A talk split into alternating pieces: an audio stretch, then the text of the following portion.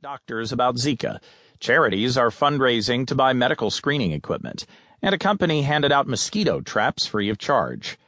As South Florida waits for long delayed federal and state money to trickle in, the private sector has stepped up to help ward off fast spreading Zika, the mosquito borne virus that causes fevers in adults and can lead to severe birth defects in babies born to Zika infected mothers.